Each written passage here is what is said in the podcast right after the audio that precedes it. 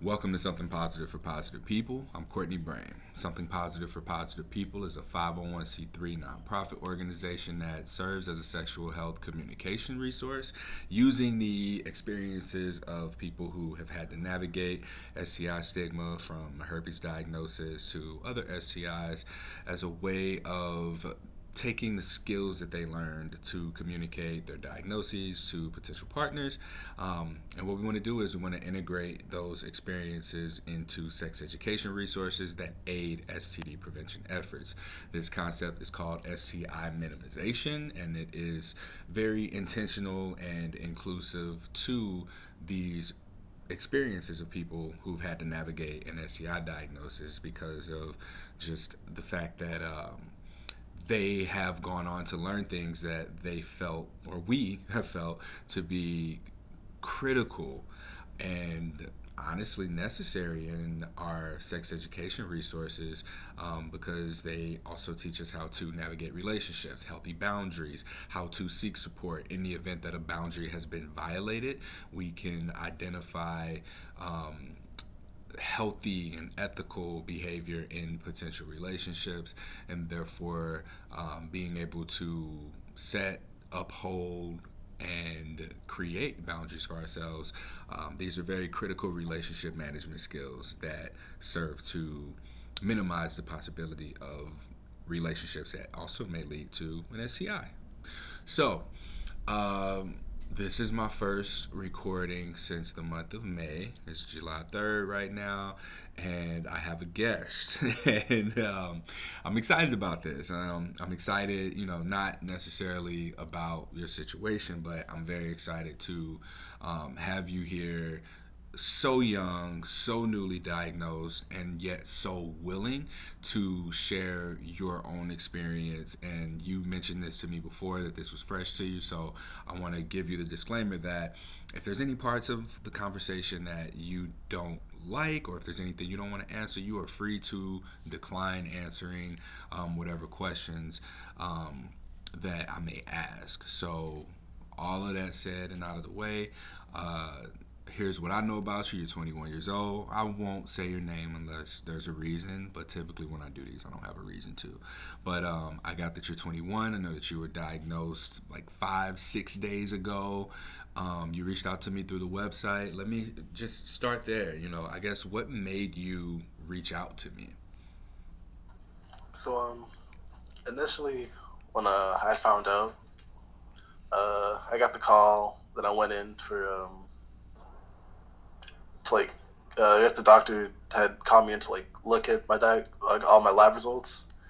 Um, yeah, I think I was in a stage of shock, and um, then I called my primary health person, and um, but his office was busy, so I I could only meet with the the nurse practitioner. She was super helpful. Uh, I got a bunch of lab uh, tests done. Um, got my viral load, CD4 count, all that stuff, and um, yeah. Um, so when I came home after all that, and I was waiting for like my appointment for my infectious disease doctor, uh, I didn't really know what to do. So I did what I guess most people probably do. I just went on, on the internet, just looked up a bunch of stuff, kept seeing stuff about surrounding yourself with, you know, create a safe space. Um, actually, the first thing I did, I guess, was I went on uh, Grindr, and because uh, I'm bisexual, and I went on Grindr, and I was looking for other positive people, and I, I was asking for their stories. You know, I just wanted to hear from them, and it helped me, I guess, to know that you know I wasn't alone, which I knew I wasn't, but it just comforted me to hear that. Um, and then, because it was weird, because I was diagnosed with HIV and um, herpes, so I was kind of like going back and forth between HIV resources and then herpes resources. Um, I found cool people on both sides, and once I started exploring the herpes stuff, I found there was a lot more. At least from my experience, what I've seen, there's a lot more stuff for like HIV, but the people that I found for herpes were a lot more comforting, I guess. Like it felt more homely, like on the I guess the herpes side. I, I don't, I don't really know what to call it. Uh, like I feel like I enjoyed the advocates, I guess, like like you and other people that I found more. Um, you guys talk a lot. I feel like HIV. I feel like it's so I want to say well known, but it's like I don't know how to word this, but it's like it seems like people don't necessarily talk about it because I feel like everybody already obviously they already know, but you know it's like I don't know. I feel like there's not. I don't know, but Well, yeah, well, what I think I'm hearing here is with herpes, there's so much more like um, personalization than there is HIV because there's so much professionalism around it. Um, when we look at the resources that are available, one of the challenges that, that I've seen with trying to find funding for the communities that I've served, uh, I can't do much for people who are living with HIV because the resources that exist, there are housing resources, there are programs for food, there's programs for health insurance, medical, dental. Um, there are also, of course, the medication, treatment, and resources for uh, caseworkers. Like you get all of this types of support, and there is so much money in the HIV world, and I think that that's just as a result of the peak. Uh, danger that it presented at the point of when it was uh, the it was an epidemic. It was considered an epidemic, and the reason for that uh, amount of support that came from it was because okay with herpes you know people can be more quiet about it. You know you have an outbreak it's there it's embarrassing it's a little painful whatever. But with hiv if you don't get this treated this was something that could have killed you at one point in time. So people who were diagnosed you know on top of the stigma of it being a gay disease right uh, people, loved ones, were trusted enough to be told by the person who had HIV because they had to say something to somebody. So there was all this advocacy, there was all this support, there was all this fundraising because of the sense of urgency that HIV, that having HIV created. Um, and the stigma, any internalized stigma that had to, or that would keep a person from saying anything, had to go out the window if people wanted to be alive. So it was, do I want to be stigmatized or do I want to be alive? Right? So, or am I going to self stigmatize in the state of silence or do I want to be alive? And that was pretty much a no brainer, I think, that led to the advocacy and the uh, fundraising and the money that was thrown into the HIV sector the difference between that and herpes is yeah you see people who you know I, I tell people all the time like i think that i jumped into this as a coping mechanism from avoidance of rejection. If i tell everybody nobody can find out. And it just so happened to work out for me in the form of an entire nonprofit organization um, all because i was afraid of, re- of rejection right so I think that anyone who's doing their advocacy, they have their reasons for it consciously, and then there may be some sort of a trauma response from it as well. But it's more of a, oh my God, like nobody cares. Uh, there's nothing out there, and maybe my story can help someone because there are no organizations uh, that are supporting people who have herpes, and people don't really know what our experiences and stories are because of that uh, there not being that urgency of do I want to self stigmatize myself into silence or do I want to live? Like we don't have that. There are mental health impacts negatively. Um, one of the surveys that I've done showed that 33% of people diagnosed with herpes experienced suicide ideation, meaning that they had at some point after their herpes diagnosis thought about ending their own lives. So there are mental health impacts, but if there's no reason for people to talk about it, and I know that something positive for positive people gives people an avenue to be able to share their experiences in a way that doesn't out themselves and that allows for them to feel comfortable with sharing their experiences for the sake of helping others. Uh, uh, I'm actually getting a call from my doctor. Do you mind if I take this? oh, you are. Go ahead, go ahead. I'll Yeah, pause this. Yeah, get your call.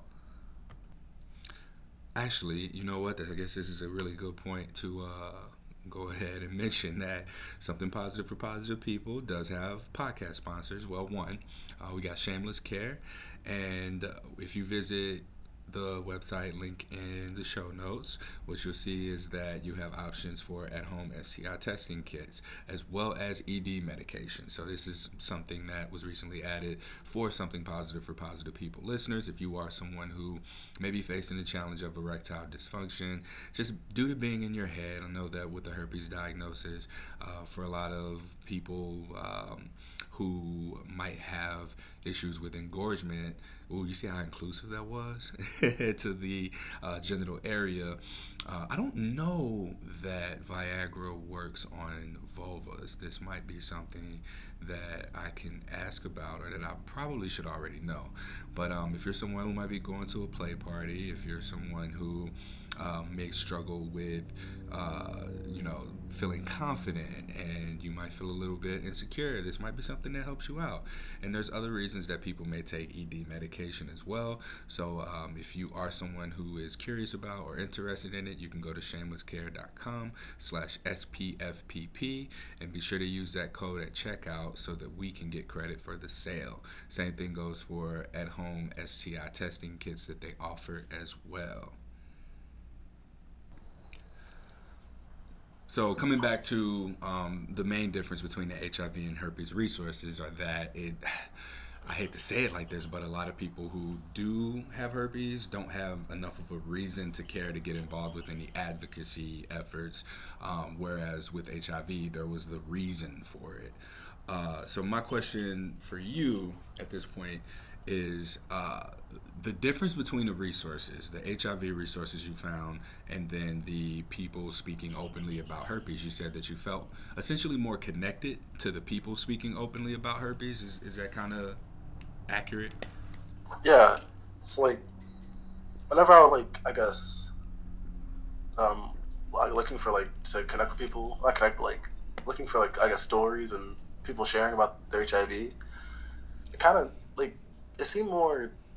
I want to say short term because I guess it is uh, at least from, what I've like studied, not studied, like seen. It's like pretty much all you really hear, at least from what I've seen, is like take your pills and you're fine. But with herpes, they they talk more about like one treatment, but like also like they talk more about the mental care, the mental care, I guess, and like taking care of your body and trying not to stress yourselves. Know, really um, starting to like just care more about your health, and that motivated me a lot more um, than I guess you know take your meds, you'll be fine. And obviously, I guess I could have been on the wrong side, but that's just you know my experience, I guess. Okay. And uh, would you say that that was useful? Because you mentioned to me that you just told your mom, um, Yeah. and you got a couple of different like compounding I don't want to call them, you know, traumas or marginalizations, but for lack of better words, I think that those are the best fits between being a black man. You mentioned being bisexual. Now you mentioned having, uh, now you have herpes and HIV, and now you also just told your mom. So can you walk me through a little bit about how disclosing this to your mom went? So I was diagnosed on something like the 28th, and well, Of June. that's when I got the call. Of Yeah, June. June 28th. Yeah. That was like a week ago almost. And um, I wanted to. I wish she knew initially, but like it was just hard to tell because it wasn't about rejection. It was more of like I knew she, she loves me and she'll support me. It's more like I hate to talk like this because like I don't want like paint it like a bad thing, but you know it is I guess bad news. But everything was going so good, I guess, and I didn't want to like ruin that for everybody in, that, in my house, and like because like she seems so happy, everybody seems so happy, and um, yeah, that was my main fear, I guess, of ruining that. But that didn't happen, and I feel like like a million times better now knowing that I have her supporting me, and Yeah. I actually feel happy now, which kind of weird to say. So, No, I know. I mean, I, I I hear you, man. Um, I didn't tell my dad for a few years, and I remember his reaction. Just he was very like sad. He was like, "Why didn't you feel like you could tell me this sooner?" That's how she. That's how she was too. Mm, okay. Um, now, did you have to disclose anything like this, and I mean like this, to your mom before? Like any hard thing or anything that you might have been Yeah. scared to tell her?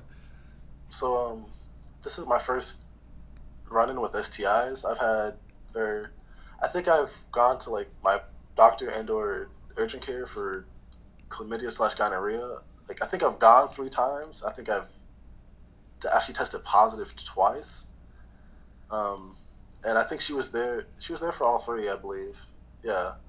And um, well, besides this most recent one, Mm-hmm. but um, so it's like, and she's, and it also hurt more the waiting to tell her just because she's always told me to be careful, and so I kind of felt like I let her down, but Yeah.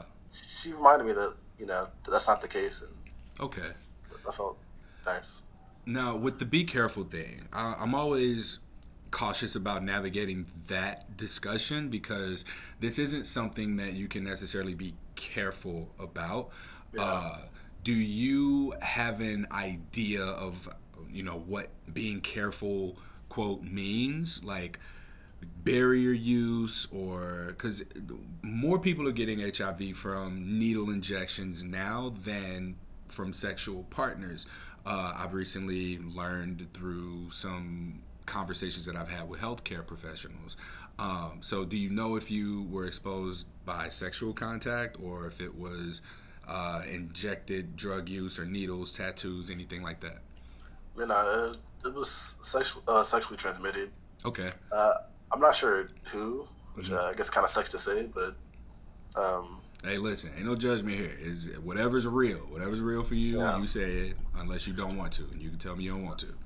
yeah. So they said that obviously this didn't happen like yesterday, so it's like a long span of time, and and um, what was I gonna say? It's pretty much like, what was your question again? I don't want to Yeah, go off yeah. track. No, my question was just basically, um, I guess like, do you know how you got it? Like, if it was sexually transmitted? Oh yeah, Okay. And then I guess you said you don't know who. You said it might have been present for a long time. yeah. So because um, I was reading that like herpes doesn't uh, really show up in the blood test until like I don't remember the exact number, like a few weeks until after uh, initial contact. So it wasn't anything recent.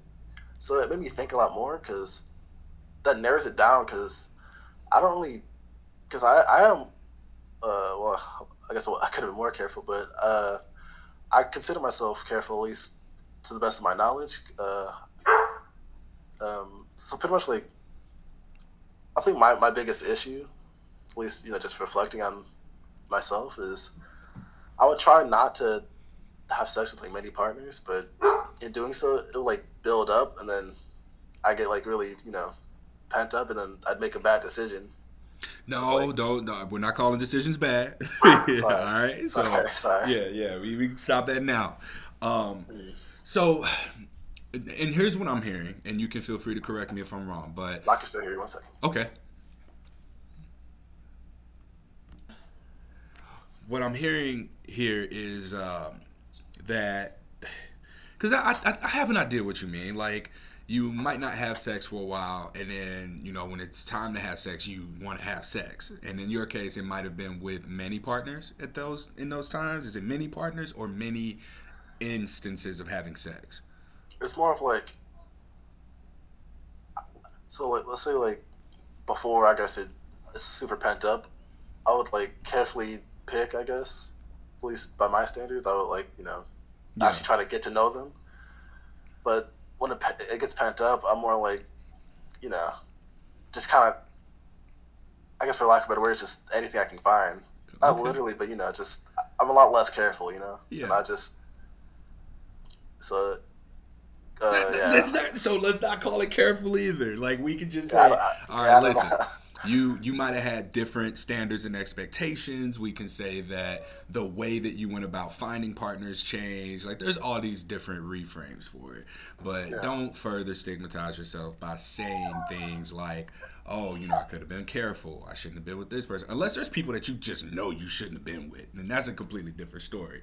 But uh, one thing that I'm figuring out is just that we don't know how to communicate about our sexual health. So my next question for you is: Have you uh, historically had conversations about STIs with partners prior to hooking up? no I don't think I've ever actually talked to a partner like about you know like uh, like I mean the, the topic in general really. Okay. Um, were there any negotiations for barrier use? Yeah, that happens. I guess almost every time, Mm-hmm. and I'll admit like there were a lot like a lot of times. So I would say like like they would ask, "Do I use a condom?" and I would say no. Mm-hmm. So Oh, so that's so interesting. So, um, are these instances more so with men or with women?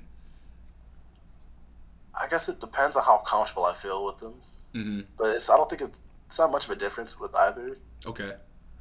Um, I think I do use condoms more with women just because the, uh, you know the additional fear of you know getting one pregnant. That's what I was gonna ask you because I remember when I first started being sexually active, the fear that was instilled in me was getting somebody pregnant more than it was getting STIs because the way that I was taught in school and I'm 13 years older than you, so this might be completely different now. Was uh, if a woman that I was having sex with had an STI, I would be able to smell it, I would be able to see it, or it would be too painful for her to even want to have sex. So sex just wouldn't happen. So we would default to the conversation of condoms, if there was even a conversation at all about condoms, because I didn't want any kids, and my mother put the fear of God in me to not get nobody pregnant. She's like, you bring some, you bring a baby in here, you getting out of here. That and white girls, and so those were the two things that my mom, you know, scared me about.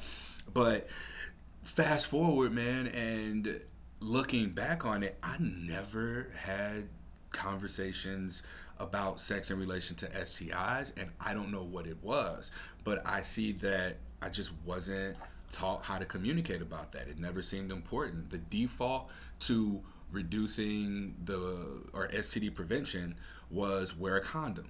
And that doesn't apply to all situations or all people.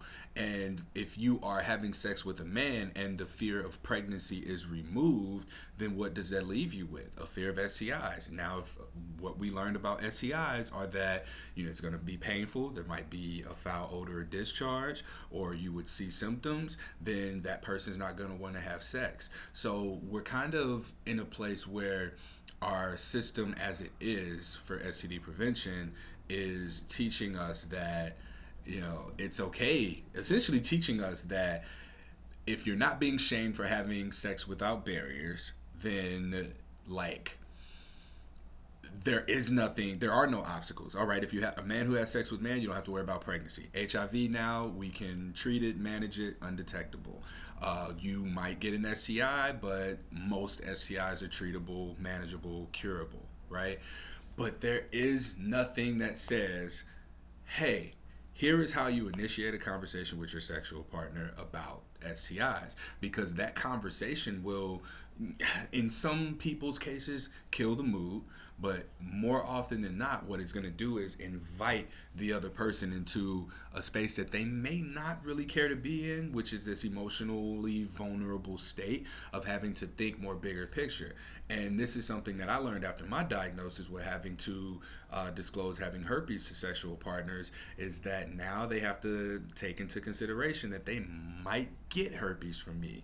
Now, with HIV, it's just a matter of, you know, once you find your regimen, because I believe that being newly diagnosed, you have to figure out which medication combo works well for you to get your viral load undetectable. HIV becomes less of a barrier uh, to sexual partners. Now, yes, there are going to be people who are still afraid of it. Like, we're not going to just completely rule that out. But for herpes, that's not, that's something that you can't completely prevent yourself from passing on to another partner. So this the communication component uh, is going to be more on the herpes side of it than it is HIV. But it seems like you being on Grindr and you said you were able to meet people to talk to, you know, about these different things. It seems well, I didn't meet them. I just I was just texting them on the site and stuff. yeah, yeah. Well, I'm sorry, Yeah, being able to ask questions and yeah, message people on Grindr. It sounds like people are pretty receptive to this kind of conversation. Is that accurate? yeah. I only had like one or two people that they didn't like react negatively. They just didn't re- respond, or they just you know. Mm-hmm. I think one person just said, um, "I don't want to talk." I guess so. But other than that, everyone else has been really helpful. They they've been encouraging. They've been I guess supportive, Okay. and you know, all of them just tell stories and stuff, and Uh-huh. know. All right, I got a, a question for you. Feel free not to answer this, okay? The question is you got your diagnosis within a week ago and you went to Grindr. Did you go to Grindr as a way of attempting to still feel a sense of connectedness to your sexuality? Did you still want to feel desired or were you there exclusively to find resources? That was just like the fastest point of access to like other positive people. So hmm that's the first place I went. Okay. Um, because I didn't know where else to go. Uh, I then eventually found um, uh, POZ Forums. Uh, that that was also a somewhat helpful uh, resource hmm um, for HIV diagnosed people. Um, that's really it, honestly, for like actually talking to other positive people. Okay. So you weren't are, are you dating? No, not at the moment. Okay, okay. That was uh, what I was asking cuz um Oh, sorry. Okay, yeah. yeah, yeah, cuz I've seen people, you know, revert to, oh my God, I'm never going to find anyone now. My life is over. I'm going to get on this dating site and I'm going to find the love of my life and we're going to marry each other and live happily ever after. So I'm very happy to hear that that's not what you're doing because I do believe that on the other side of a herpes diagnosis for sure, and from people that I've spoken to who are living happy, healthy, active, sexually, sex lives past uh, their HIV diagnosis, you know, I know that there is so much more sexual life to live after testing positive. So it's really cool to see that someone so young at 21 is taking these mature steps to educate themselves and be in a better place, you know, mentally and more uh, secure in their identity to be able to move forward. So, um, I've got some more like non-herpes HIV questions for you, just about like how you are navigating the world. Aside from that, like being a bisexual black man, um, like has it? Have you had to be on a down low, or what? What? Talk to me about identifying that you were bisexual. Let's start there. So for a while, I always knew that I like both men and women. Mm-hmm. Um, I wouldn't consider myself on the down low. I just I don't know. I don't really talk about my sexuality in general. Um, I feel like if anybody uh, really asked, I'd, I'd tell them. Yeah. But um, and it's never really been important to, for me to talk about. I guess because I feel like I just like what I like. You know, I Yeah. like that's how everybody should feel about it. But Yeah. know, that's not the case. But, Mm-hmm. And I asked, I want to ask this too. So, is your bisexuality something that it, it doesn't feel like a major part of your identity? And I'm wondering if there's a connectedness between that not being a major part of your identity, as well as your sexuality not being so much of a part of your identity, um, because it doesn't seem like your diagnosis is super negatively affecting you. Does how I'm asking that make sense? I think so. So are you asking like the fear of not having sex is affecting me? No. Okay, let me ask that completely different. Okay, sorry. right. I see that there are people who attach their identities to their sexuality, uh, to being, you know, like the, the expressions of rainbows. Like Pride Month was in June, Mhm. and you would see, I'm so proud to be dot, dot, dot, and so many of those expressions. And there's a lot of expression of one's identity through the avenue of their sexuality with people living with herpes. Um, they feel like their identity is now it's they're damaged, they're dirty, diseased, disgusting, and then that becomes a part of their identity.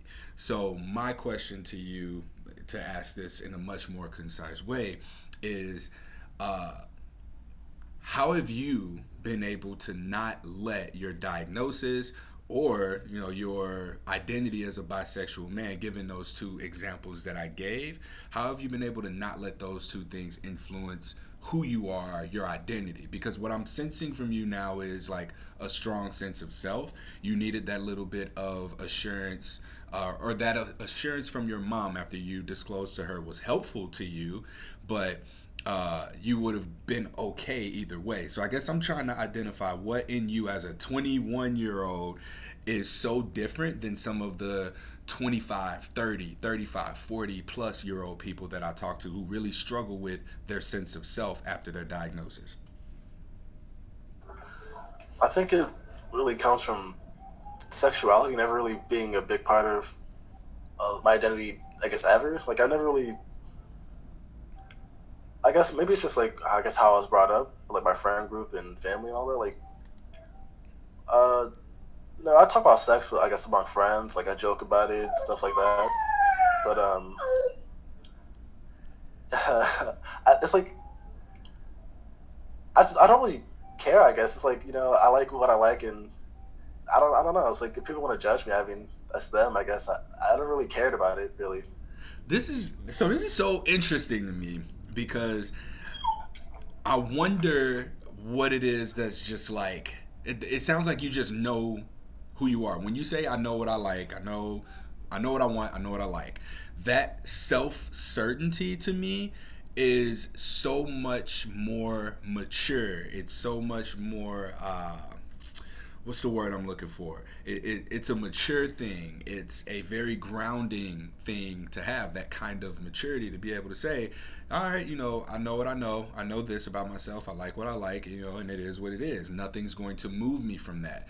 And that consistency, that that self certainty is something that I believe everybody can learn from listening to this podcast episode and it sounds like you have a pretty solid friend group to be able to talk about sex but not make sex your identity. To be bisexual but not make your preferences be interconnected with your identity. So this is like really you know giving me hope for these upcoming generations of people who are going to be navigating this world from a sexual sense to come into their sexuality and their sexual encounters knowing who they are, what they like, and uh, being able to then communicate that to their partners.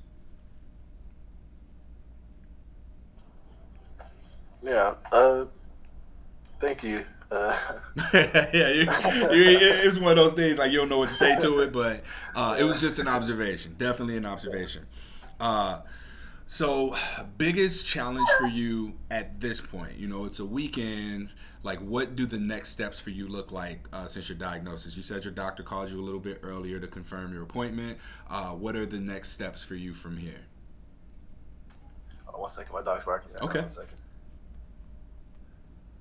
All right. So um, what's the question again? Oh yeah. So um, I, w- I was asking what the next steps are for you um, after having talked to your doctor and confirmed your appointment. Like, where do you go from here? Um. So pretty much. Um. Sorry about the ice cream truck. I heard. I was like, damn, that bring back memories. I'm surprised you ain't Um, pausing and run outside. um. So I gotta go uh, on the fifth to see. Um.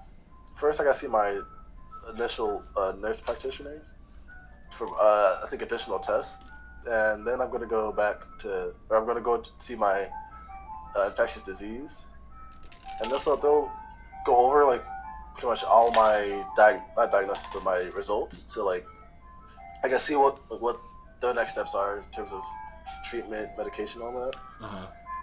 Um, I don't know too much after that. I guess if everything's okay or not okay, they'll make decisions then, and Yeah. then I guess we'll handle it as the information comes. I guess. I missed a very important question. What made you get tested? Did you have any symptoms at all? Yeah. So I, I initially I was having um pain for urination and uh, discharge, and so I thought it was you know I was hoping at least it was uh, just gonorrhea or chlamydia because you know I I know that's you know temporary, Mm-hmm. but um after getting tested I went to the urgent care. It came back negative, and you know normally I'd be happy, but you know I still felt weird, so I was like, oh no, this might be something worse, and so I got tested, and this test took a while to come back, and that made me even more nervous. So I was like, there's probably something wrong. Um, and then yeah, then I got the call, and you know the rest is yeah. Okay. Who was your dog's name? She been back there just just being cute. Just being cute. She wants to touch right now, I think. ah, okay. Um, so I went and got tested myself today. Um, and I go to an HIV. Uh, it's a nonprofit called Vivent Health, and they serve people living with HIV. They offer all these different resources, and that's how I'm so versed in like getting free condoms, understanding where to get free testing from. Uh, I asked her today, the lady who gave me my STI test today, and you know, I asked her, you know, what are some things to take into consideration when providing support to someone newly diagnosed with HIV? And we had a little bit of conversation around that. And she also offered a resource, and I, I can tell you about this more in detail because I don't want to give away like where you are, but um, there's an organization where you told me you are or where you told me you're close to, and I can tell you about that. But I find that these resources that specialize in STIs, HIV prevention, uh, these people have a much more the way that you described your experience with looking for herpes resources is how I feel about these organizations that serve people with HIV when you're there and it was very personalized. It was very like the lady and I are friends. We go get lunch periodically. Like this is my. I told her I was like, hey, you my primary care provider now. I'm gonna see you every six months, every three to six months, and that's this is just a relationship now. Um, but what I want to say is, uh, it, it's if you've not been offered any because you said urgent care and your primary i would like to encourage you to check into one of these uh, hiv specific resources uh, simply because of the way that they communicate. They're um, they're run by and staffed by people who have experience working within the community and i think that that's really important as well like more of a social work setting than a clinical setting. And the reason i say that is because earlier you mentioned that looking at hiv resources it was very get on medication just take your regimen you're good rather than the oh well hey i understand how you feel you know i have friends or here are some scenarios that you might have run into and you can talk about sex with these people as well um, and have those kinds of resources and communication resources. So I'll link to some of these resources in the show notes, and I'll tell you what I was told today uh, once we get done with the recording. Uh, but yeah, just wanted to offer that to you as well. Um, being newly diagnosed and coming across all the resources that you have at this point, knowing what you know, are there any questions that you have specifically for me or anything that you might be looking for that you haven't found yet? Um, yeah. So, what would you say? So, do you see a infectious disease doctor? I have not seen an infectious disease doctor specifically. No. Uh, I have tried to talk to infectious disease doctors because I've had a question that nobody can seem to answer, which is um, when I first got tested for herpes, I didn't test positive, but there was a presence of antibodies. My curiosity is was it repeat exposure over time that would have made that viral load increase? Or would it have just been time that passed for the viral load to increase after uh, minimal exposure. Because if that's the case then that there's an argument to be said there for testing. Because anyone who tests negative under that range it's like if it's under 1.0 antibodies Yeah. then you're not considered positive. A person might go get that test and then not test for five more years and then bam fast forward 10 years and their viral load is 21.4 and I use that number specifically because I found out that that was what my HSV1 numbers were uh, after I had gotten tested recently at Planned, Planned Parenthood uh, for HSV1. Uh, but yeah, as far as seeing a disease, uh, a disease, infectious disease specialist, no, um, I haven't. And I wonder, I would like for you to let me know how that conversation goes. Like, what, I'm curious why. Because it seems like you would just need to see a social worker more than anything else. And yeah, that, that, that kind of raised a little bit of a red flag to me. I won't be seeing the infectious doctor this appointment um, directly. I'll be seeing one of um, his nurse practitioners Okay. again. So All right, and I want maybe they're just gonna get some information and probably do like some contact tracing to see if you can contact your most recent partners or something like that. I believe that that's what they would be doing because I'm thinking disease intervention specialist more than I am infectious disease doctor. But since you're seeing a nurse practitioner, I think that that might be one of the steps uh, moving forward for you. Um, anything you want to leave us with? Like, you know, let's say there's somebody who's, you know, 21, newly diagnosed. They got this, quote, double whammy themselves as well. Um, any words of wisdom that you might have for them at this point in your diagnosis that could support them? Um, I guess for me, I'm like a more I don't know what word it is, but like I like looking at like numbers and facts. So for me, I wasn't really worried until like I was able to look at all my lab results, look up the certain levels of certain proteins and things that were in like the lab results, and until like I, I look at those things and realize I'll be okay. That's when I started to feel okay. Um, and I'm not sure if that'll help anybody, but I mean, that's what I guess helped me. Just knowing that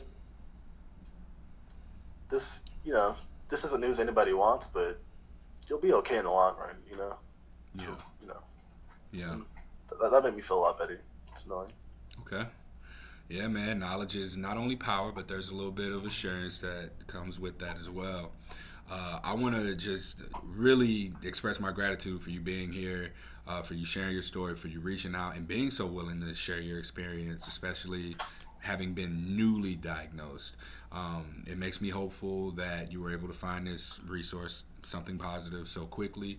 Um, I guess my work's paying off because, uh, yeah, I hear from people that are you know finding these kinds of things years after the fact and finding themselves in relationships that they wish they hadn't been in in situations that they because of their feelings about themselves after their diagnosis they just stumbled into and were just afraid to get out of them so um, yeah i very much appreciate your willingness to be here thank you so much I do have one more thing to say. Um, oh what you I guess it won't be too useful for people already here because I guess they're here. But for me, um, I was like, when I was looking for like herpes resources, I kept seeing your like um, something positive for positive people podcast. Initially, I'm like, eh, I don't really like podcasts, so I didn't, you know, I kept ignoring it. But as I kept seeing it, so I was like, I guess I'll check it out. Actually, I went to your Instagram first, and I liked your content. But I realized, oh wait, you're the something positive for positive people person. oh And my then I checked it out, and i'm then I just loving it. So yeah, I guess. So that's probably one of my problems. You just exposed me. So a lot of people that I talk to on Instagram don't know I have a podcast. A lot of people through the podcast don't aren't aware of my social media content. I don't know. Maybe this works for me too though. Because if people consume information in different ways and they're finding everything all over the place, I guess that could help.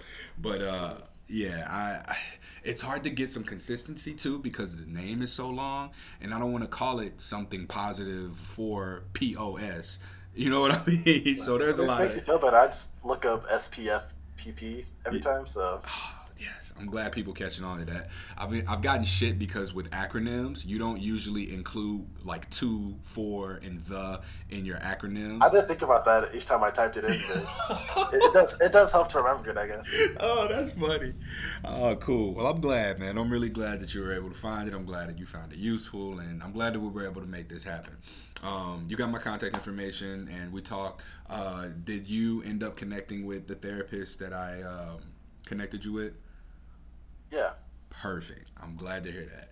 And uh, yeah, so I will uh, close this out unless you have anything else that you want to add. Um. No. Okay, cool. Um, All right, well, that concludes this episode of Something Positive for Positive People. Please like, rate, review, subscribe to, and share this podcast. If you are someone who wants to support, get involved with the community, I'm always looking for podcast guests. I'm always looking for donors, funding opportunities. Um, you can also donate directly at www.spfpp.org in order to support our advocacy efforts to integrate you know these experiences into sex education resources to aid STD prevention efforts and get our concept of STI minimization out there, um, as well as continue to provide and offer support to people who are navigating herpes stigma, as well as um, helping people with the communication component of disclosing their status and initiating conversations around their sexual health. Wow, I've not closed out one of these in so long. I forgot that I'll. I forgot how I close these out. I stopped saying until next time. Stay sex positive. Um, what do I want to say? Don't know. Damn.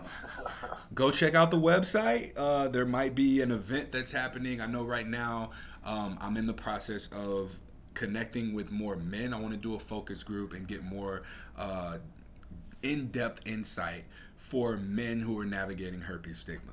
If you have to ask a question, what kind of men, you probably don't need to be there. I'm gonna just throw that out to you right now. If you have any, yeah, if you got to do that, I don't think you should be there. So if you are a man with herpes, show up to the meeting, show up to the um, events tab, and once you're in the meeting, we can flush it out. If you don't like what you're seeing, you are more than welcome to leave. But uh, yeah, that's it. Look for that in the show notes, the Something Positive for Positive People survey for the year 2023 will be hopefully out soon. I don't know how soon soon is, but please prepare yourself. I'm not going to be able to uh, promote this like I was the previous one because of IRB regulations. I can only say what they approved for me to say, and if I want to say anything different, there's going to be probably another six month turnaround process before I can get that approved, and we'll be looking at a 2024 2025 survey. All right, y'all. Thank you for listening, and please continue to support our efforts.